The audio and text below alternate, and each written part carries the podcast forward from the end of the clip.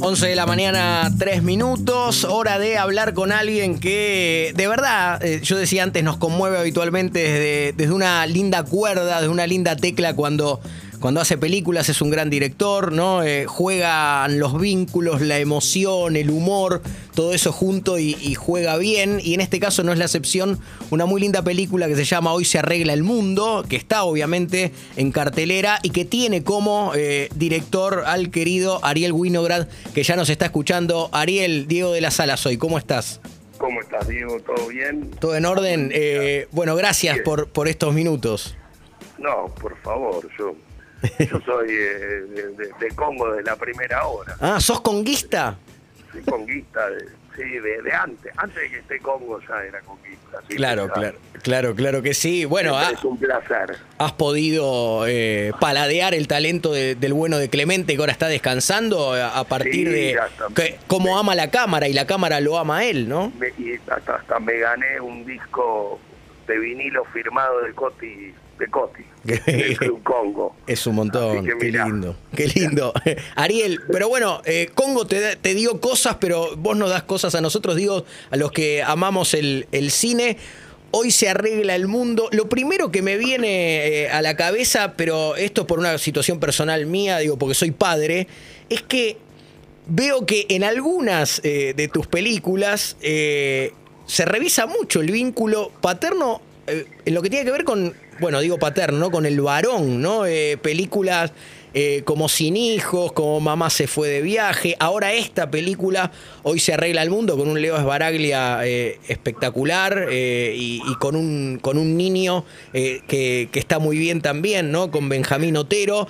Pero digo, ¿es casualidad pura o pones algo de vos ahí, alguna de tus dudas, inseguridades o certezas de, de padre también? Bueno, sí es verdad que, o sea, tienen todos, tiene mucho que ver con, la paternidad y porque uno es papá. Eh, entonces eh, uno carga ahí muchas dudas, preguntas eh, y a veces llegan guiones que no te las resuelven, pero por lo, por lo pronto te hacen preguntarte cosas. yo justo el otro día estaba pensando que digamos, siempre nosotros de chicos nos enseñan un montón de cosas y aprendemos y de pronto nos dedicamos a lo que nos gusta o no y, aprendemos. Y, ya de adultos, o sea, el tema de la paternidad en un punto es como aprender de vuelta, no tener que aprender como algo de cero eh, y a mí, digo, no te enseñan, a, digo, vos te pueden enseñar matemáticas, te pueden enseñar un montón de cosas, pero a ser padre no no hay digo sí hay guías para padres digo hay hay guías pero, pero hay que ver. Eh, entonces hay algo en el en el tema de la paternidad que a mí digamos por sobre todas las cosas me parece un muy buen tema para para contar historias.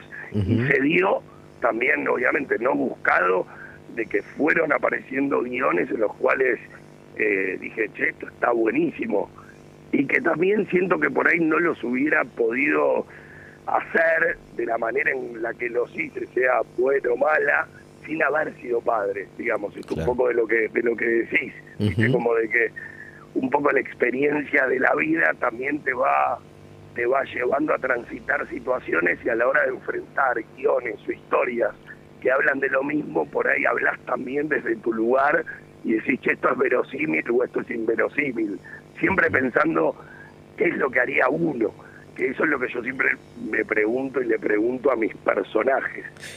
¿Yo qué haría? Después haría lo incorrecto o lo correcto. Siempre trato de que nuestros personajes hagan lo incorrecto para verlos cometer errores y que en el aprendizaje eh, funcione la comedia, en este caso más la emoción. Pero, pero eso es lo que yo me pregunto siempre con, con las historias también que a mí me, me, interesa contar.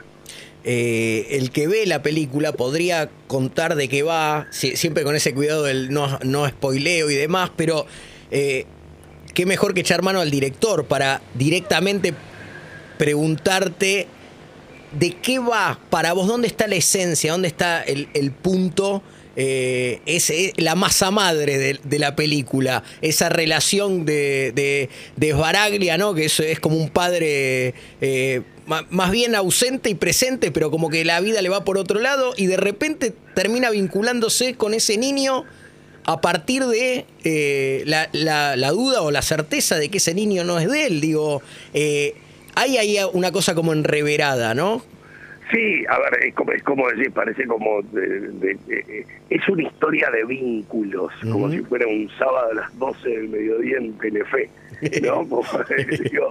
Eh, pero no deja de ser eso, la verdad que yo creo que es la historia de, de, un tipo que aprende a ser padre, eh, digamos, así como muy, muy rápidamente. Eh, porque tuvo la posibilidad de ser padre delante de sus ojos durante nueve años y nunca la, aprovechó. Que por otro lado tampoco es para juzgarlo eso, porque también en qué momento, digo, también ahí me gusta eso de la película, en qué momento te, te convertís en padre. Si es de una manera biológica o si y en ese momento decís, ah, soy padre o en el momento en el cual realmente estás influyendo en la vida de otra persona, eh, inclusive podés ser un padre, porque digo, cuando alguien dice, no, para mí este fue como un padre en una profesión, entonces creo que la paternidad eh, es muchas cosas. Y, y, en esta película, en este caso, nuestro personaje, que es el griego, interpretado por Luis Baraglia, es eso, es un tipo que tuvo la posibilidad de ser padre y, nunca la aprovechó, o nunca se dio el espacio, y en esta película vamos a ver eh, cómo uno aprende, cómo, cómo aprende a ser padre, en cierta manera. Digo, esto, eh, si no, parame o corregime, digo, este, esto entiendo que además de, la película que, hemos visto está en el tráiler, digo, por esto tan delicado que siempre se le spoileo. igual para mí, digo, sí, sí.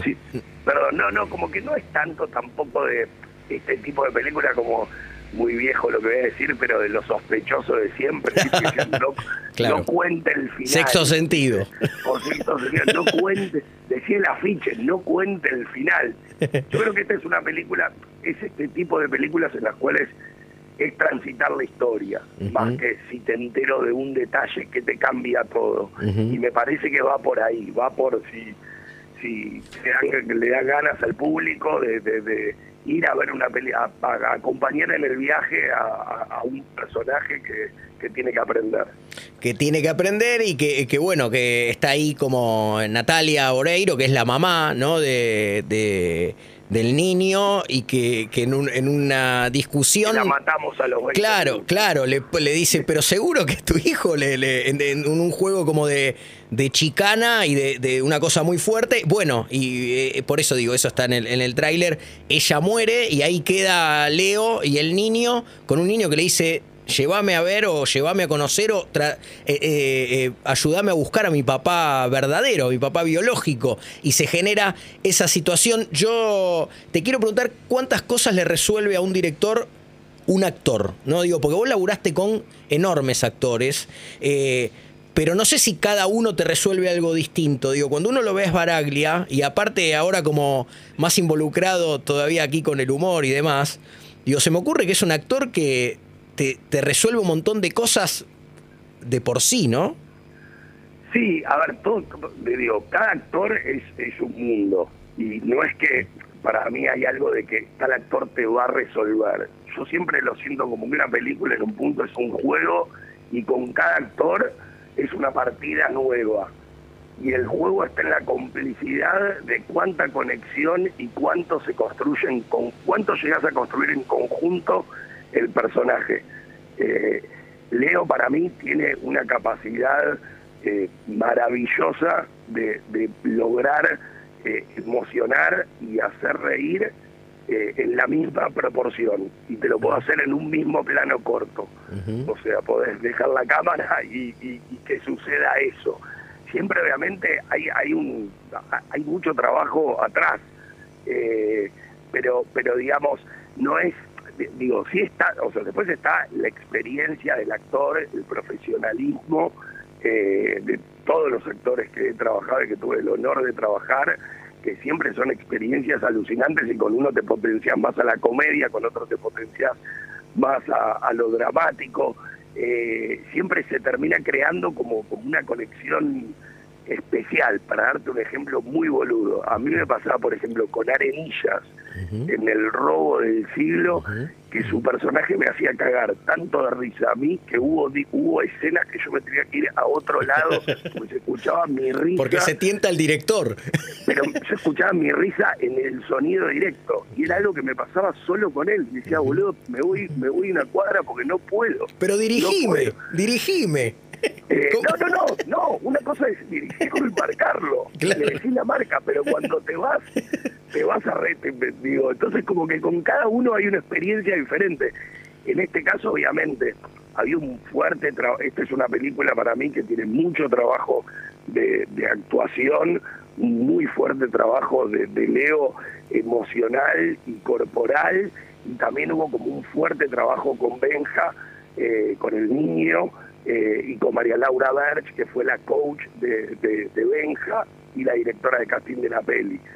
Que ahí tenés, em, ahí hay que trabajar mucho en la construcción de cómo, cómo estos dos eh, se tienen que llevar mal. y cómo, cómo haces la, porque es fácil hacer la química cuando decís, che, tuvimos buena química, porque no sé, digo, en, pantalla digo. Claro. Eh, en este caso había que generar pica entre ellos. y no deja de ser un niño con un adulto, entonces siempre ahí había como, como un fuerte trabajo de mucha contención, de saber que es un juego, que, termina, que cortamos y se corta y se sigue jugando. Entonces tuvo muchos desafíos la peli. Eh, de aprendizaje para mí también. Hablando de, de desafío de la película, te corro un cachito de, de, la, de esta película en sí, en cuanto a lo que está sucediendo con el cine como industria. Esta película fue se terminó de rodar pre-pandemia, pero después hubo que editarla y montarla de una manera, ¿no? Eh, cuando la pandemia arreciaba. Eh, el éxito del robo del siglo. Eh, digo, pareciera que hay que empujar un poco hoy para que, para que la gente, como, como ente, ¿no? La gente vaya al cine. Y, y, de repente, además, me está pasando, digo, creo, no, no, sé si coincidís, que cuando uno invita a alguien a un lugar, eh, ese alguien te, puede responder, no, pero para eso me quedo en casa. Y acá viene la, la frase que quiero compartir con vos, mirando una serie.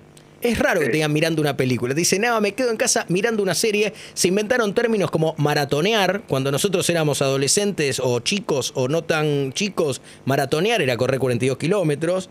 También trapear era pasar el trapo, no era hacer arte. Eh, digo, ¿cómo se... Hay que luchar contra eso como director de cine? Hay que entender el fenómeno y para dónde ir. A ver, para mí hay varias, varias cosas para tener en cuenta primero que si vos te pones a ver los números como de taquilla, te pegas un tiro directamente. Como que en un punto tenés que ver y entender el contexto. Y en vez de ver los números de taquilla pensando cómo era antes, tenés que verlo de una manera positiva y decir, che, no, pará, está muy bien. También tiene que ver con esto que acabas de decir, cambiaron los hábitos. Entonces, si vos te quedás desde un lugar como no, esto no puede ser, esto está mal, para mí perdiste. Digamos, como que hay que entender que cambió el hábito, que todos cambiamos. Eh, digamos, no solo, no solo el público, digo, yo soy el, primer público de mis películas. Y, digo, a mí también, digo, a todos nos pasa esto que las, las series han ocupado un lugar eh, muy importante en nuestras vidas, eh, las plataformas han ocupado un lugar recontra importante en nuestras vidas.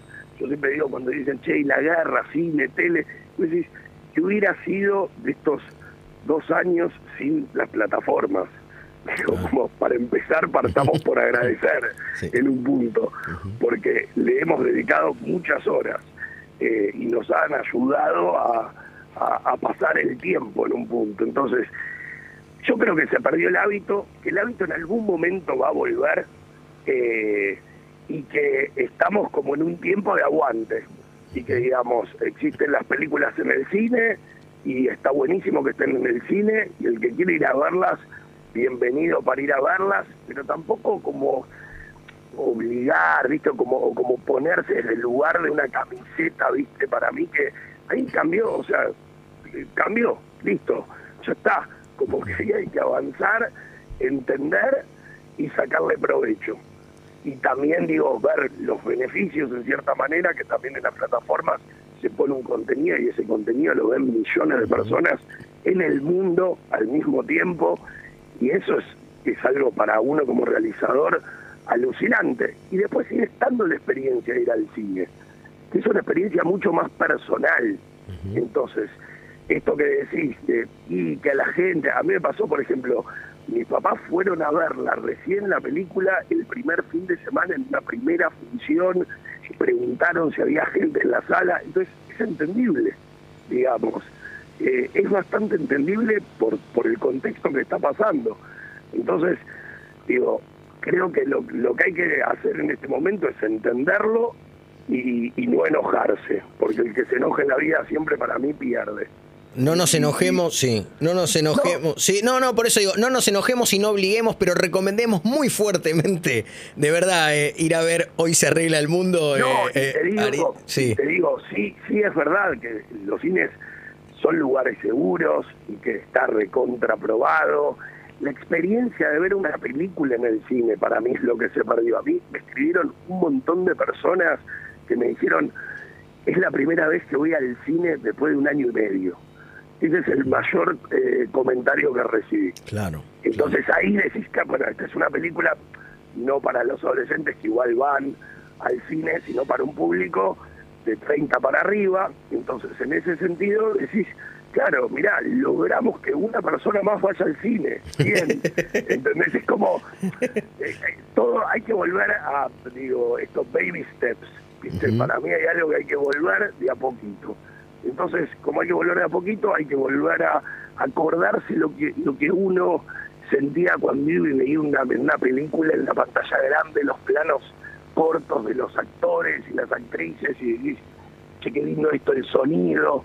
Pero bueno, paso a paso, digamos cómo no, resentir en el mejor sentido de la palabra en este caso. Hoy se arregla el mundo, hablábamos de Leo Esbaraglia, pero lograste un desfile más o menos minutos eh, realmente inquietante, ¿no? Porque aparece Soledad Silveira, porque aparece Gabriel Corrado, Diego Peretti, Piro Jansky y, cantidad de, actores y actrices eh, entrañables para todos nosotros. Eh, Ariel, ahí estamos, ahí estamos con Hoy se arregla el mundo un, muy lindo resultado final y te queremos agradecer no solo por eso, sino también por esta charla. Te mandamos un abrazo gigante. Un abrazo enorme y muchas gracias. Abrazo. Ariel Winograd, eh, un gran director argentino eh, que en este caso nos muestra en su paleta de colores una muy linda película. Hoy se arregla el mundo con una Esbaraglia que está tope. Y qué lindo tipo de señor Esbaraglia. Que llega, llegaremos a Esbaraglia. No, no llegamos. Yo ya no llegamos a Esbaraglia. Yo ya me fui a señores.